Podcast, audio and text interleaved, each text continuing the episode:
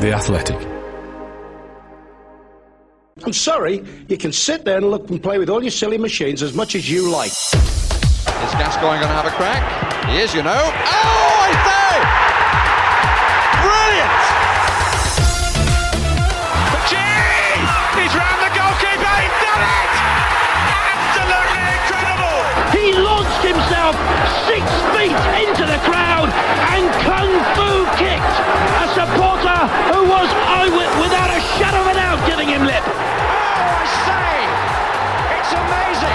It tame and tame and tame again. Crank up the music! Charge your glass!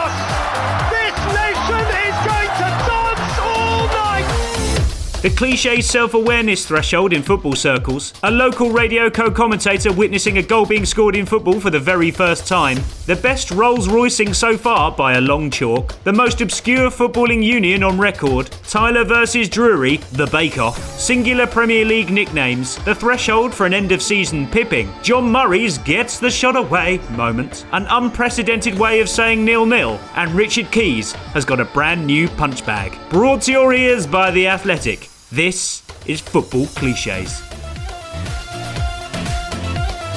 Hello, everyone, and welcome to episode 238 of Football Cliches. I'm Adam Hurrey, and with me on the adjudication panel is David Walker. How is it going? Yeah, it's going very well. How are you? Yeah, not too bad. Morale has recovered somewhat since Leeds, which I thought we did a manful job of getting through despite the technological issues.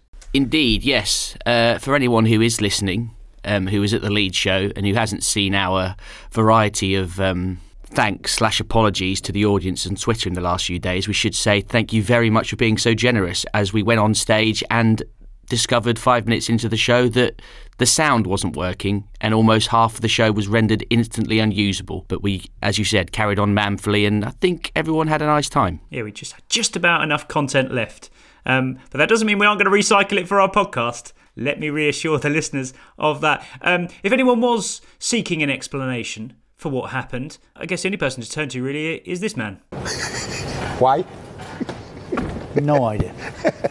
Absolutely no idea. You know the answer. So there we go. Um, no closer to the truth. No one will ever know.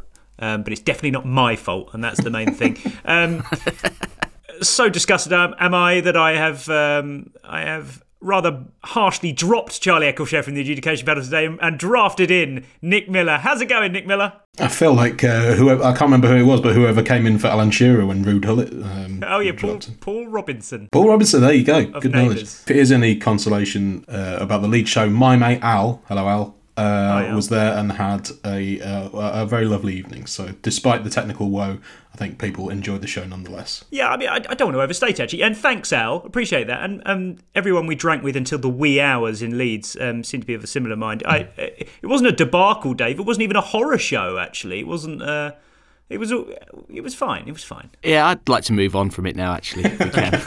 Fair enough. Fair enough. You know, sometimes we worry that the the football cliches podcast is is just picking on people. Really, you know, innocent misusers of the language of football. But you know, football, Nick, is more self aware of its cliches than we might give it credit for. You know, if there's ever that horrible cliche of t- game of two halves, then that was it, you know. I know it's a cliche, but it's true. I know it's an old cliche, but There's no easy games. we take each game as it comes. Take each game as it comes, the old cliche. It's an old cliche, but people talk about the 12th man. You know, it's a cliche, but form goes out the window in the derby. It's an old cliche, but every game's a cup final. I know it's a cliche, but it's a final now. We win ugly. I know it's an old cliche that, but The most important thing today was that we got the three points. It sounds cliche, but it's a cliche. But that was a goal worthy of winning any tie, wasn't it? It's very important to win, win these type of games. It's a bit of a cliche, but Sounds very cliche, maybe, but it is really uh, what dreams are made of. Gary Pallister, if ever there was a game with two halves, there was that one. Yeah, definitely is the old cliche, is it? I know it's a cliche, but over the moon. Baking a cake is easy. Brian's Gun exclusive on the Football Cliches podcast. The tie-in that everybody was hoping for. Uh, thanks to Brian's Gun. His name's Will, by the way. Did you know that? Nick, based on that evidence that I presented you with, I mean, there is a certain ceiling to football people's self-awareness. I feel like it's there are only a certain set of things that qualify to be prefaced with, I know it's a cliche, but... Yeah, I wonder how many times you have to say one of those cliches before you interject with "it's a cliche." Yeah, there must be a kind of smidgen of, of self awareness there, but uh, it, it must build up, have to build up over time. I think there are two things at play, Dave. Here, um, one, if it's a very, very obvious sort of re- repetitive sentiment, like the boys gave everything or something like that. But I also think it's kind of a contextual thing. If they're basic, if it's in the in the act of fronting up, where they're sort of digging around for sentiments, I feel like they have they have an extra layer of oh god, they're going to catch me out here, and they're going to they're going to accuse me of being cliched. So maybe that's an aspect to it. There's more variety in that clip than I perhaps would have initially expected if you'd explained it to me beforehand. I found myself in the, in the same sort of trap actually recently. Last week I was on the From the Rookery End podcast, and I was asked a question about VAR and referees and, and stuff, and I Hmm. I could just feel myself saying it so far before I even said it. I just knew what was coming, and I, I in the end I had to say, oh well. I mean, I know it's a bit of a cliche, but I do think generally it evens itself all out over time. So this is the this is the, the benefit of um, uh, of this podcast is that I, uh, as opposed to going on other podcasts in the athletic stable where I have to express like you know serious opinions about football. Yeah. Whereas not that this isn't serious, of course it is, but um, you know, I, I you don't find yourself wandering down the VAR all the decisions even themselves out routes. I, I, I'm now slightly worried, based on Dave's anecdote there, about what my threshold would be for uttering those words. Uh, I wait to see if I'm ever on a serious podcast ever again. Um, couldn't ignore this. Have to tackle this. It's Dean Saunders on Talksport. I'm, I'm sorry to say this. You know, there's a lot of imposters in football. Go on. You know, you see the dugout and you think, how many people he got on the bench? People got swallowed a laptop, sneaked into a club, and come out with long words. I tell you what gets me. I know there's a language barrier sometimes, but when the, the sub's about to go on and they get the board out or they get a bit of paper oh, come on, just talk to them. Tell them what you want them to do. Well, well, Honestly. listen to this, Al, right? This is how people have tried to baffle the fans. They're trying to baffle the public, right? Yeah. With, with with long words that used to mean something simple. High press. Oh, no, I know. That I used know. to be closing down. Yeah. And full court press, that used to be. Low block, that used to be sit deep. Then I've changed No, it to low I- block. I'm- I'm- I'm Transition was giving the ball away and getting counter attack. Don't give it away, lads. Hmm. Transition, it's called now. Keep the ball. The player needs more minutes. Where's that come from? Just needs a game. It's got to play more. Needs yeah. a game. Yeah. Yeah. I'm with you, Dino. People I'm just with you. coming out with ridiculous long words, just trying to baffle the public to sound intelligent. Swallowed a laptop.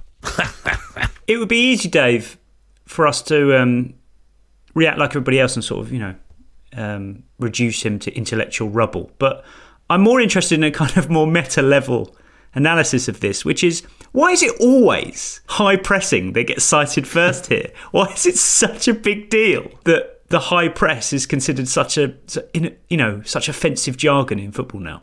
I know. And low block, conversely, is the number two as well. Once you've got those two out of the way, it's um, seems apparently it's fine. They're such a universal concept. I suppose they just come up so regularly, and uh, like in a way, you can sort of. Uh, there is a very, very, very small part of me that sort of kind of sympathises with it because they are basically saying, "Look, we're not dinosaurs. We used to do this stuff too." But the but but they just that that is just not the right way to sort of make that point. Hmm. Especially banging on about long words.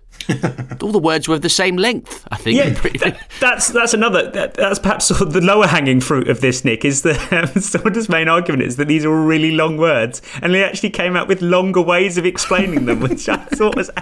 I, I think you could see it in his eyes halfway through that he realised what he was doing. Um, I think that might be my favourite bit of it. Uh, I think my favourite bit was uh, the the visual element because he clearly had all these things written down on you know on his notepad or something like that, and he kept kind of looking down and going, oh, uh, "What's this? Oh, low, low block? Yeah, That, that one's just occurred to me as well." Swallowed a laptop, Nick. Yeah, and he was so delighted with it that he bookended the whole the whole thing. He was really happy with that. Yeah, absolutely. He was he thought of that line and uh, you know was going to milk it for what it's worth. that appears to be part of it as well. As um, there's a there is a smugness to this. It's about kind of, a cathartic thing for um, proper football men is, is to get this out. And it, and after a while, you think, well, maybe we both kind of win here. It's nothing's going to change, but you get to let let this off your chest with a little quip. Like laptop swallowing, and we all we all get with the line. But my my, my, my semi serious bugbear with this whole thing is that how can this still be a radio segment in 2023? They've done this. This has been done. How can this possibly be annoying you fresh? I know, I know, and I like the bit where Alan Brazil said the bit that annoys him is when they get the board out or a piece of paper on the touchline and tell people what to do. now, I worked with Alan Brazil on that breakfast show for about four years and had a great time. And Alan is a is a an, an amazing broadcaster at times, but let me tell you, he needed bits of paper. a laminated folder telling we him when didn't the just ad we didn't just get we didn't just pull him five minutes before he went on air and Yeah. go, Alan, right, just tell him the whole four hour show in, in thirty seconds and say off you go. Yeah, it, it's all based on lies, Nick, as well. Like these these sort of counter arguments, they go too far, and actually, well, that's just not true, is it? And uh, and then it all be, ends up into a complete mess. But I don't know. I don't. I don't think anyone's the real winner here, are they? No, are are we the real? Are we losers for even paying attention to it? I'm not sure. You know, Yeah, who's to there say? is an aspect of that. I, I feel mm. I do feel sucked into it. I have to say, but I, I I couldn't ignore it. Anyway, Charlie Reese writes in Dave and says, "I work for Lidl. I asked a customer if he had one of our Lidl Plus reward cards, to which he replied, I don't have one for my sins. is missing out on a fake Weetabix ten percent discount sinful? this is one of the most tenuous ones we've ever had. Yeah, bloody hell. I do have those moments when you're at yeah Tesco or Sainsbury's or wherever. No Lidl's near me. Um, you do think should, I should have one? Should I have one? i why haven't I got one? I'm never going to get one. If we're kind of accepting the notion that a, a supermarket can be for my sinsy, what's the most for my sinsy supermarket? Do you think? No, I think the higher up you go. Higher up you go. I think. What? So, so you, I- you, you're you're talking Waitrose, Yeah, I think if you're a Waitrose Plus member, that's a for my sins. Right? Because I think it's it's I- Implication being that if you can afford to shop at Waitrose, you don't need the reward points, kind of thing. Yeah, I mean that's not how that's not how Waitrose cards work. I can uh, I can reveal for, Oh, for hello. years. That, I mean, yeah, yeah. There we you, go. You, Someone's you earning. scan your card every time, but there, up until very recently, there was absolutely no rewards to it whatsoever. You might get the odd coffee, um, but now they've started introducing personalised vouchers. So uh, I can reveal that there is now some tangible benefit to having a Waitrose card. Um, I think we should move swiftly on from there because that leads us in to For My Sins Corner. Nick, you're a For My Sins Corner relative veteran. You know how it works. I'm going to play a, a clip from popular culture. Someone involved is going to say the words "for my sins," as they are now legally obliged to do on the BBC. Um, this is this is from BBC Two quiz show Eggheads. Dave, you know the drill. Just shout the words when you think it's going to be uttered. The next subject is sport. Maybe that's perfect. Who wants this? Great. Rob. That's me, isn't it? Rob, okay, against which egghead? And it can be Beth or Judith or Barry? Judith.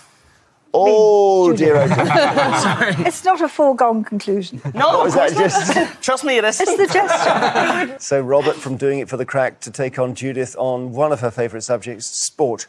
To ensure there's no conferring, please take your positions. So, Judith, sport again? Sport again. And at school, you were a lacrosse person. I was. I was in the team. For my sins. and I played on the wing. And how about you, Robert? What do you enjoy? Uh, I'm a football fan, soccer. I'm a Manchester United fan for my sins. Um, and I used to play a bit of um, field football, which um, is an Irish. Did you get in there in time, Dave? I, I couldn't quite make it out. no, I didn't even well, I didn't even say it for a start. But I yeah, I was too late. I, j- he he just ah ah. tries to be too clever. It's the most the most basic example of the for my sins, and I thought I thought lacrosse would lure you in. As Yeah. the more inexperienced of the two, I thought you might crack first on I've- eggheads. I- I've wandered straight into a colossal bear trap. Lacrosse and Waitrose on the Football Cliches podcast. not, not a good start for our working class credentials. Next up, um, we, we've kind of visited this phenomenon on and off, Dave, on this podcast. It's local radio co commentary. Now, the thing about local radio co commentators, as we've established before, is that there's no impartiality asked or given. They're kind of they're loose cannons almost by profession, almost by definition, aren't they? Yeah. I think they can. They operate. I think. I think there's an inherent sort of understanding that it's all a bit less, bit more of a low pressure environment Mm. when you're on that. When you're a local radio co-commentator, and also without being disrespectful, genuinely, they they will basically get anyone on. How could that Possibly. What a little precursor that was. No, I mean honestly, that I mean it How is. could it's that what not be disrespectful? I've got mate. I've got obviously I know people who have literally got no, absolutely no connection to football whatsoever, apart from being a fan of that club, who have found themselves co-commentating on BBC local radio on real matches. It's like um, it's the club ambassador job, Nick, for someone who just can't be asked with small talk. I can't do that. Give me something else. Local radio? Yeah, sure, no problem. But so yeah, so they, they have a kind of diplomatic immunity to be as partisan as they want, and that's fine. Yeah. Nobody expects any different. But um, this is brilliant. This was sent to me from football commentator James Fielden, who's listening to BBC Radio West Midlands coverage um, of some recent Walsall games, and they packaged some some of the recent goals together uh, in a little highlights bit. And uh, it's not really the partisan co-commentating as such; it's just the slightly inappropriate way that he greets these two goals. Now here's Tom Knowles. Knowles takes a touch and finds the net. Tom Knowles has scored for the Saddlers. Well, Hutchinson does well to get away from four and lifts up the shot. Isaac Hutchinson is there for the Saddlers. I, I am completely 50-50 Nick about which of those is my favourite. The second one is like it's the first football goal he's seen in his entire life. Wow! they kicked the ball into the net. But the first one is kind of got a kind of weird cheesy coolness about it. So I'm not sure which one I like. My, my instinct my instinct was that uh, like you like you say this is the first time he, he's ever seen a goal scored in football and he, he doesn't react like other football fans. Yeah. But you kind of now I'm doubting myself as to what other football fans sound like because you only ever hear like goal celebrations. You only ever hear in the collective. It's just this sort of massive noise. You don't hear the individual bits. That's true. Maybe that is how people react. I mean, it isn't, but you know, I'm doubt. Uh, I've been doubting myself anyway. Dave, what kind of Watford goal would it take for you to simply say wow? Like actually just be wowed verbally? I mean, li- literally any goal. Oh, come on. Ooh, long suffering. I'll take anything.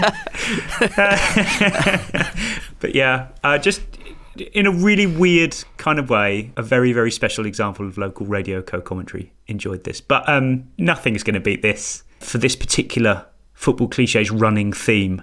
This came from Chiro Norme. I'm not even going to tell you what happens. I, it's just. It's a video about chalk that mathematicians use. Mathematicians from all the top schools very frequently use it. It's a cult favorite. As soon as I used it, I was a convert.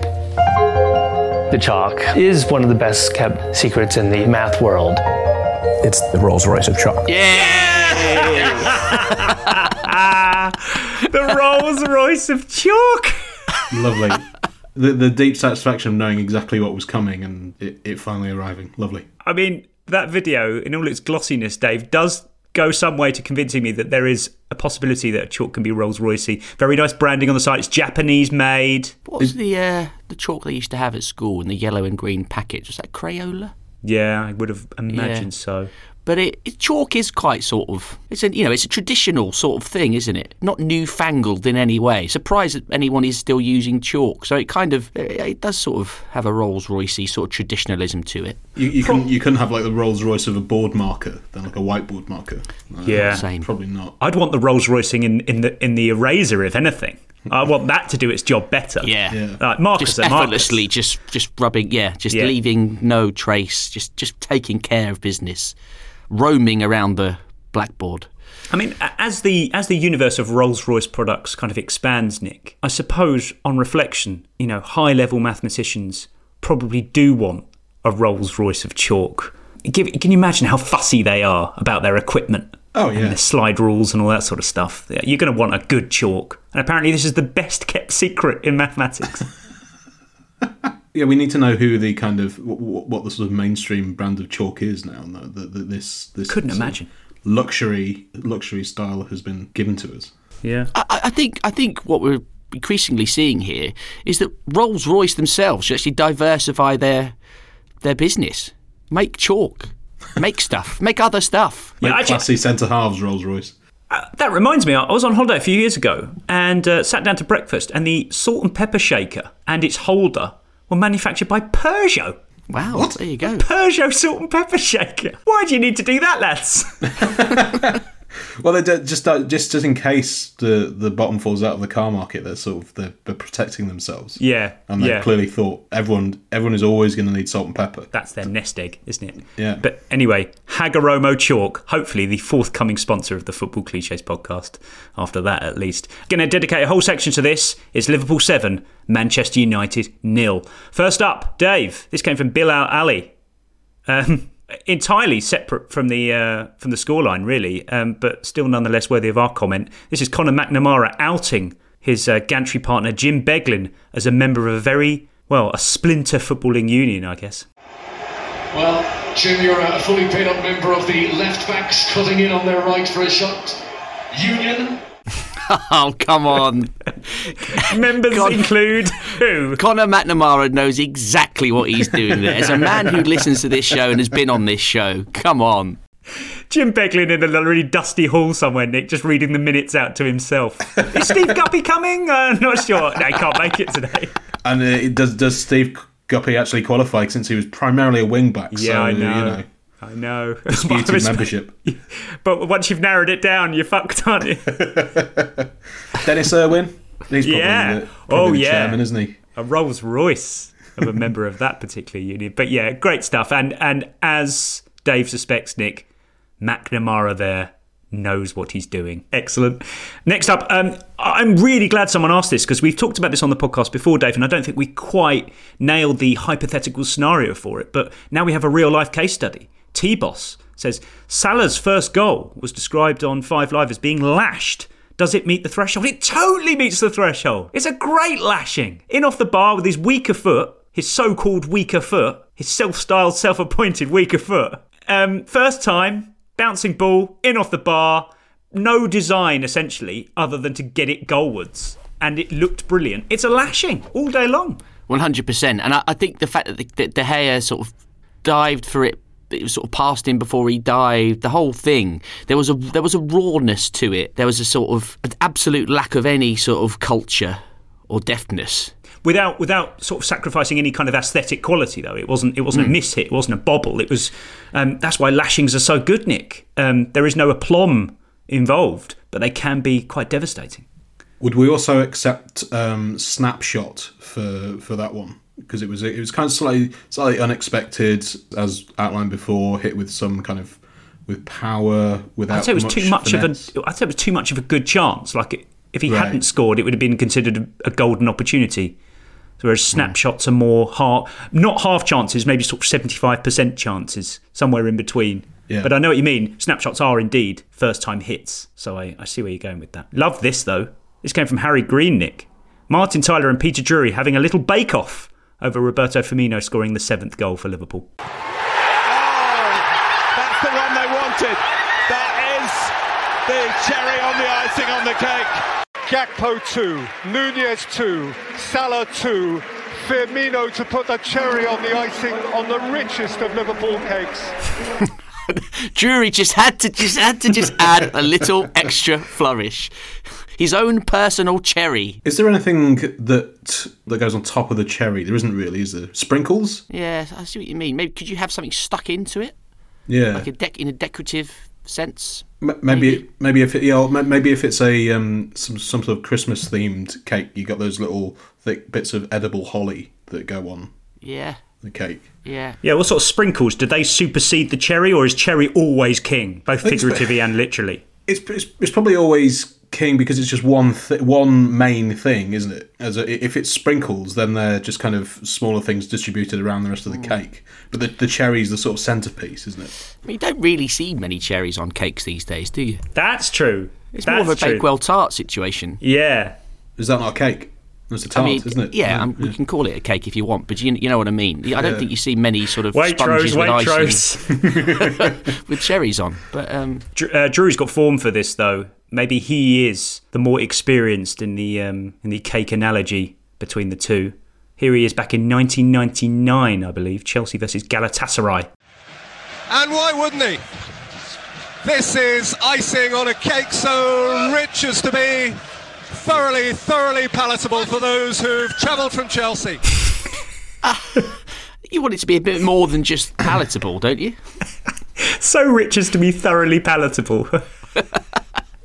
We're also uh, witnessing the evolution of Drury there as a as a more high class operator because there was Yeah. definite hesit- hesitancy in, in that as well as saying a rich cake was palatable. Which had been halfway through that, he thought, God, in 20 Yeah. years, people are going to be sick of this. well, no, but he, it, it, the, these days he's th- there's much more certainty. He know, he Mm. knows he knows exactly what he's doing. Yeah. um, whereas the, that that was much more tentative back then. And it's paid off, to be Yeah. fair to him. It's paid off. Tony Evans here, host of Walk On, the Athletics New Look Liverpool podcast. 7 0. Seven. Count them. One, two, three, four, five, six, seven. That's what Jurgen's boys can do. And to Manchester United. Is that the game to ignite the Reds' run in? Well, we hope so. Join myself, James Pearce, Caoimhe O'Neill, and Andy Jones as we get stuck into Liverpool sticking it to United. Mo Salah's record breaking afternoon, as well as bringing you the best post match analysis around. Just search Walk On wherever you listen to your podcasts.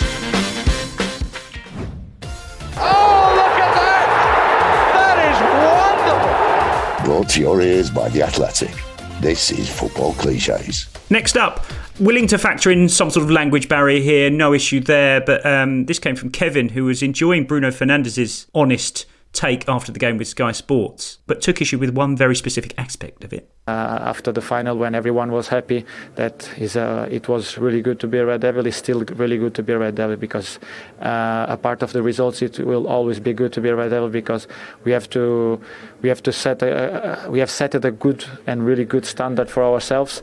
I mean, it is unusual, Dave, to hear players referring to their club nickname, but I, I think it's the extra twist here is that he's using it as a singular, which really Mm. really rams it home as very jarring. Um, do you think it's one of the most jarring club nicknames in the Premier League to use as a singular? I've never heard it used like that before. I, on occasion, I think I've heard sort of Watford players speak speak of themselves as as a Hornet, proud to be a Hornet. But oh, yeah, but only in sort of tr- unveiling sort of videos and stuff. Just, just to, Mm. to drop it into a post match interview.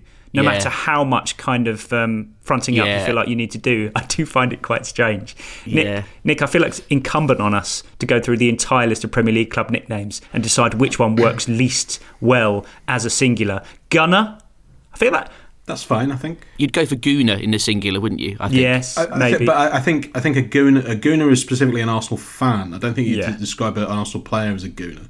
Yeah, I think I think I don't know. I think they would be co-opted. There are they? th- there are there are Yeah. people that span both. Y- y- Your Ian Wrights, for example, he he, he could Yeah. be a gooner. But Yeah, but let's please stick to the original con- uh, context provided by Bruno Fernandes. Uh, if would an Aston Villa player um, sort of uh, say that this this this performance wasn't worthy of being a villain?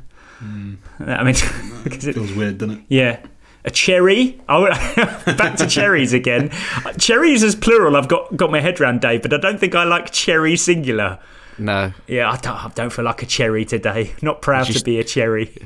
that's not what it means to be a cherry. it's not the A cherry bee? way. Would you like to be a bee at Brentford? Again, very plurally one. What about a tricky tree at Nottingham Forest, Nick? No, that doesn't. That's, uh, that's uh, secondary, isn't it? that's- that that does sound quite silly. Seagull, a blue, an eagle, a toffee. Yeah, it's a bad day to be a toffee. Actually, no, Gray would use toffee, wouldn't it? But Yeah. again, it's for the fans. Cottager. Well, well, yeah. Citizen is weird. Would be weird. Yeah. Or as they s- have tended to try and spell it these days, City Zen. Yeah. With a bad Y. day to be a citizen, Pep. anyway, yeah, magpie, red, saint. Yeah. Fox. Yeah. A wolf. Give him a minute. Come on, let's give him the a wolf. A wolf. well, there we are. A wolf. let's give let's give Fernandes the, uh, the benefit of the doubt. It was a, a chastening evening for all involved in Red Devilry. Last point on this game came from Jamie Nagyoff. He says lots of talk this morning about whether Liverpool will now pip Spurs to fourth place. But what is the threshold for pip? I think this is quite strictly deployed, Nick. I think I think pipping needs to be point or two. I suppose I suppose you could have three because you could have been level at the start of the final day, and it has to be right at the end of the season. You pipped them right at the end. You, you weren't ahead of them at any meaningful stage towards the business end, so you pipped them. You you essentially leapfrog them, but in a in a very tight way, and it's a pipping. Could you could you not pip someone if you were if it was a, a, a kind of back and forth tussle like if t- teams were swapping places you know third and fourth or whatever you pip someone to th- th- Is that in the spirit of pipping though? Because you, I mean, you, you were Hmm. technically ahead of them half the time. Doesn't feel like pipping. yeah I think the, the the purest form of pip is the is you know come from behind and that that season where Spurs lost like five 0 to Newcastle on the last day they were they were pipped to fourth place by Arsenal. Am I overplaying this sort of reducing the deficit coming from behind out of nowhere, Dave? Can it be a can it be an ongoing tussle? No, I, I think that's good because I think is this is this not a horse racing thing? When you pip someone to the post, Pip to the post, and, yeah. And and that you know that sort of horse just coming from the pack, emerging as they're coming up the hill at Cheltenham, for example, and Hmm. just pips someone on the line. I think that's the kind of that's what I think of. And in the footballing context, yeah, that would be a team that just makes a late surge into the playoffs or the top four and just gets there at the last. And are you happy with the maths, Dave? Three points maximum is a pipping. I, th- I think I think if you overtake someone on the last day, it's fine. Okay. But whether it's goal difference, whether it's by three points, whatever. Yeah, I it comes think- down to one result, one swing. Yeah. Yeah, okay, interesting. Um, next up, Nick, being increasingly accustomed to seeing this phrase and variations of it in wider society used quite knowingly, almost acknowledging its its football origin. But I think in this case, I don't think it's being used ironically. I think it's being used perfectly innocently in the wider world. Spagna Moss has written in, and he's reading a very entertaining Guardian article about um, the rise of indie music in the early 2000s. And uh, lots of voices in there, one of which was Victoria Hesketh of Little Boots, formerly of Dead Disco the ex Dead Disco ace. And um, here's what she had to say It was a good place to start. There was no bullshit, and you had to get your hands dirty. You had to drive to play Club NME in Stoke on a Tuesday and get drunk dudes shouting at you. You had to earn your stripes, especially for girls, because they had to give as good as the boys. Whether or not it's a good thing it's how I came up. It definitely made me resilient. Club NME in Stoke on a Tuesday. Tough place to go. Surely she didn't deliberately use Stoke. Maybe she did. It's it's trickier in a, in a, a club, which I'm going to assume is indoors, to get the, the, the elements into it. You, you know, you can't. Could be drafty. It could. it could be drafty. That's more of a sort of structural issue than a, than than the weather, isn't it? Am I getting this right, Dave? Club NME is a, is a movable feast, isn't it? I think you, can, yes, you could host club Club, night, NME yeah. anywhere. I- I think so. I don't think there was just one in Stoke. The mecca, the, the mecca for NME Just fans. like the rain will move around, as does Yeah. Club NME. Yeah. Uh, can I can I uh, propose a slight conspiracy theory here? Do you think there's a playful sub editor having a bit of fun with this? Did she really say Tuesday and Stoke? Could have just said quote. it. Yeah, I don't know. Maybe It's been a bad week for journalism, and now you're turning the screw even further on journalistic malpractice. On a similar vibe, this came from Adam Simpson, who was reading an article, Nick, about Ian Dowie's latest career change. A career change it might be, but uh, he still.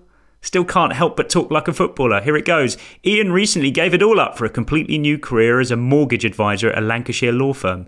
Alexander Grace Law, based near Burnley, has taken him on as a business director leading its remortgaging team.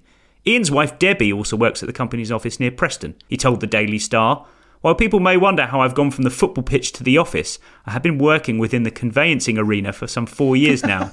and when I was asked if I would come on board with them, it was a no brainer. yes! Yes! there was only one place he was going to go. Of course he was. His, his wife works there. It can't be, possibly be a no-brainer. You're, a- you're a Premier League footballer. now you're working for Alexander Grace Law, based near Burnley, leading its remortgaging team. It doesn't sound like a no-brainer. That was his childhood remortgaging team, I understand. A, a noble profession, I'm sure, but uh, that, that's absolutely no way that was a no-brainer. I mean, uh, uh, again, are we are we uh, are we suspecting some kind of mischievous sub-editor who's just weaved that in? Another one. I know, I know. We're pointing fingers at the journalism industry all over the place here, but I mean, No, I don't think this one. I think I, I you can um, thousand percent see Dowie saying this. Yeah, I guess so. definitely. Is remortgaging technically a, uh, a bounce back ability situation? I suppose it is. right, seasoned football cliches listeners will, of course, remember early era classic Gets the Shot Away. For anyone who isn't familiar with this, this was a Serie A based phenomenon in which one commentator sounded like he was uh, angling for a part in Les Mis. Federico Chiesa gets the shot away. Success once more. Gets the shot away. And we had so much fun with this, didn't we, Dave? Um, not to mention uh, someone writing in with uh, with their audio skills and actually um, dubbing that over a clip of Les Mis. For these schoolboys, they will wet themselves with blood. Watch them run amok. Gets the shot away. Never know your luck when there's a free for all. Here's a little dip. There a little touch. Most of them are gone, so they won't miss much. One little. It's a Hall of Famer moment, isn't it, Dave? That gets the shot Oh. away. Yeah, certainly, certainly. We've waited a long time, Nick, for a kind of natural successor to Gets the Shot Away, and I think we might just have found it. It came from listener Greg, who was uh, listening to Liverpool versus Real Madrid on BBC Radio 5 Live. And here is John Murray sounding like he's singing Volare by the Gypsy Kings. Benzema back to Modric, 25 yards out into the edge of the area. Rodrygo and then Valverde. It, it comes across loud and clear. Can we have it one more time? Benzema back to Modric, 25 yards out into the edge of the area. Rodrygo and then Valverde. Whoa! Valverde! Whoa! He, plays, for Real Madrid. He. Uh, yes, it works nonetheless. Valverde, wonderful stuff. Very, but I mean, once I'd got over the superficial enjoyment of it, Nick, it did make me think. Have and, and I still haven't watched it back. Uh, that chance itself, that particular intonation from a commentator. What kind of chance does it suggest? It is. It's very snapshotty, isn't it? Like you mentioned earlier. Yeah, I think it's it's snapshotty, but it's gone quite a long way over the bar, or yes. got a long way Good. wide. Good. Yeah, I agree. It's weird because there's two t- there's two elements of it, isn't there, Dave? There's kind of the the unexpectedness of the shot, which is kind of reflected in the exclamation, but then there's that kind of that kind of the way that the the tone takes off also suggests that it wasn't miles wide, but it was safely wide or high. I'm thinking like a, an unexpected, sort of like an early cross that's found him at the back post or something. Right. And the commentators maybe just taken a little bit off guard. Maybe Mm. they were chatting about something else before, and it just. But then, for a second, they think certain goal, but then becomes becomes clear that it isn't. Yeah, it's brilliant. Really is. He gets the shot away of 2023. Now, Bakary Lasagna writes in, Nick, and says, What are your conditions for restoring the lead? For me, it feels like the goal needs to be scored fairly soon after the equaliser, but also not too late in the game. So he's using the example of um, Everton going 2 1 up against Nottingham Forest at the City Ground on Sunday, um, because it was, it was relatively soon after Forest had equalised in the grand scheme of the game. But it was, it was soon enough for the phrase to reflect the fact that there might, you know, it's an ongoing situation. If you restored your lead in a, on a technical level in the 92nd minute, then you couldn't call it that, could you? You couldn't call it that. So what's the cut-off point? I think that the, the definition there is is pretty spot on. I'm going to say what is 80 minutes too late? Maybe maybe 75 restored the lead. Um, I think that is too late actually. Maybe gets maybe the lateness of the goal, Dave, gets overridden by the fact that if, if the goal that came before it was was so close, if a, goal, if a goal was scored in the 82nd and then the team retook the lead in the 83rd, you could still say restore the lead then and not have to worry about it sort of interfering with the final scoreline and the final few minutes. So maybe it's it's proximity of the goal rather than the lateness. I agree. I think that's the key thing. Yeah. it's how close the goals come. How late could you go? Could you go like 92 and then 93? Mm. But then I suppose you could like restore an old property hundreds of years after it was originally made. So Yes, you can. Absurd levels of literally, Dave. There. Thank you. Thank you for the putting the cherry on the icing on the cake. There. Now, I thought we'd I thought we'd exhausted all options for this, Nick.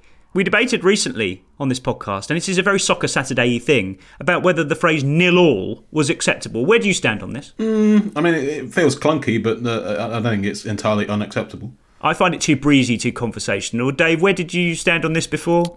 I didn't like it. You didn't like it? Well, you might not like this then. I have to say, I don't have the audio for this. I can't corroborate its existence. But Chris Warren has the name of a man that I would trust. And here he says 33 minutes into Chelsea versus Leeds on Soccer Saturday, Michael Dawson ended his update with still nil none. Oh, oh you can't. No, you, You can't, can't mix and match. them. No, Nil none. but but none none sounds awful as well. None none. I ha- don't think I've ever heard none none. Nothing, nothing. You can get away with. Nothing, yeah, nothing. nothing, nothing's fine.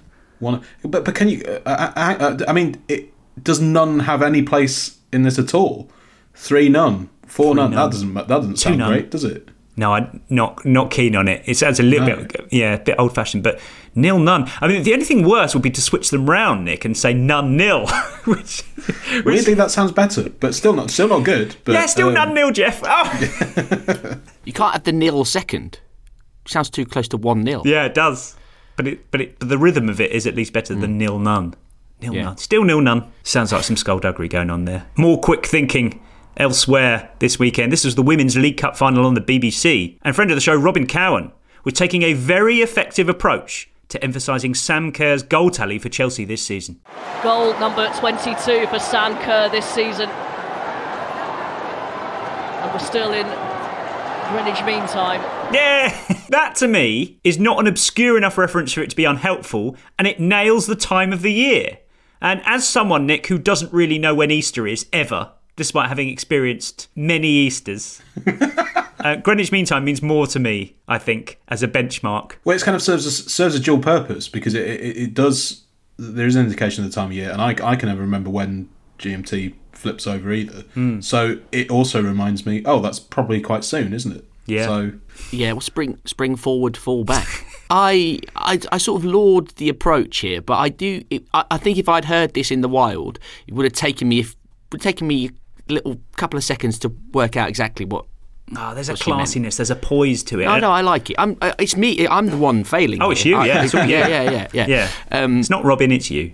Um, But I, I'm actually, I would go further, Nick, and I, I'm, I'm all for the clocks going forward as being the official start of the business end of the season. Oh well, well, I mean, you, you are just have to remind me when the clocks go go forward, but it's I mean, it sort of sounds right. Would they ever have mentioned it on Premier League years? And the clocks went forward this Sunday. you, that's not going to go on Premier League years. Happens every happens once a year. It's there every time. But moving backwards down the table. If they're really struggling for news, the clocks went forward in March. Uh, uh, it's Sunday, March the 26th. Oh right, about right to me. Yeah, I don't know. It feels a little bit too early for the business end. I don't know. Coincides roughly with the sort of quarterfinals of the Champions think, League. it, I think it is because we, we're getting to. We're nearly in the Championship. We've, Watford have got 11 games to go in the Championship. Well, yeah, that's So a by run-in. 26, time 26 comes around, yeah. Anything under 12 is, is officially a run in comfortably, so maybe it does work. Um, let's take this Easter nonsense out of the equation because no one remembers when that is. Talking about constants in our life, it's time for Keys and Gray Corner.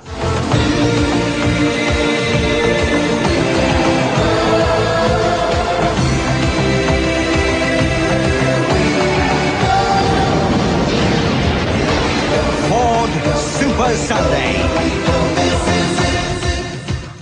Now, I had to try and boil down a weekend of Keysy into one kind of focal point, and uh, it seems like he's moved on from Mikel Arteta's extracurricular, extra technical area activities, um, despite despite him almost abducting a child at the weekend. Nick, Well, he, he t- sort of very quickly ushered the child into, to presumably towards a, some kind of responsible adult. High five the child, then realised, well, hang on, what the fuck is this kid doing here? incredible quick thinking from Arteta, and, and rightly so. Good Yeah. stuff. Just like the high five came first, but then suddenly thought, "Where's your dad?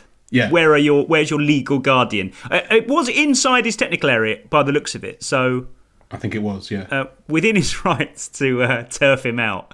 But I, I believe they were reunited later on. But yeah, sensational scenes at the Emirates, indeed. Um, but no, Keysy's got a new nemesis, a new bête noire, a new punching bag, and it's this guy. to my previous comments regards Weghorst. Yes. Why? No idea. Absolutely no idea. You know the answer. Has he not got a few questions to answer about his starting 11 and about. Sorry to keep mentioning it, but. Wout Weghorst? His What, starting what's he 11 doing at Old saved Trafford? him. His starting 11 have saved I mean, he's a well. bang ordinary centre forward playing at number 10. The- the- the- he has to take a look at himself tonight and say, hang on, he's got a kid on the bench they paid 80 million quid for. no, no, I- and he's yeah. got this fella trolleying about I just number don't want 10. to sit Come on. here. I just, Is there a single broadcaster in the known English speaking universe, Dave, that would use the phrase trolleying about? Oh, it's vintage stuff, isn't it? Superb. And as as we've been increasingly uh, commenting on in recent times, he's he's kind of on the money, really. Yeah. Well, he, he, he is, but to go to go on about an underperforming striker when a team's just been spanked 7 0 is pretty classic Keysy, really. Well, if, if that's his bugbear, he's going to run with it, as we know. But yeah, poor Wout Weghorst, Dave. Keysy very much smelling blood here. Sees sees someone playing for a big club out of their comfort zone, and he won't let it go. Won't let it go. Hmm. at all. Normally, you'd think he's the sort of player that Keysy would like. But hmm. what about Weghorst? Get him in. Big man. Big man. Just not, not as a number 10, let's face it. That Yeah. I mean, from a, a whole spectrum of proper football men, from Dean Saunders to Richard Keys, is not going to accept Wout Weghorst playing as a, a deep lying full something or other. Anyway, longer, long, too long. The words are too long, Nick. I can't handle it. Um, uh, Nick, thank you very much for joining us on the adjudication panel. It's been uh, great to have you back. Thank you. Thanks to you, Dave Walker. Thank you. Thanks for everyone for listening, and uh, we'll be back on Thursday. The Athletic.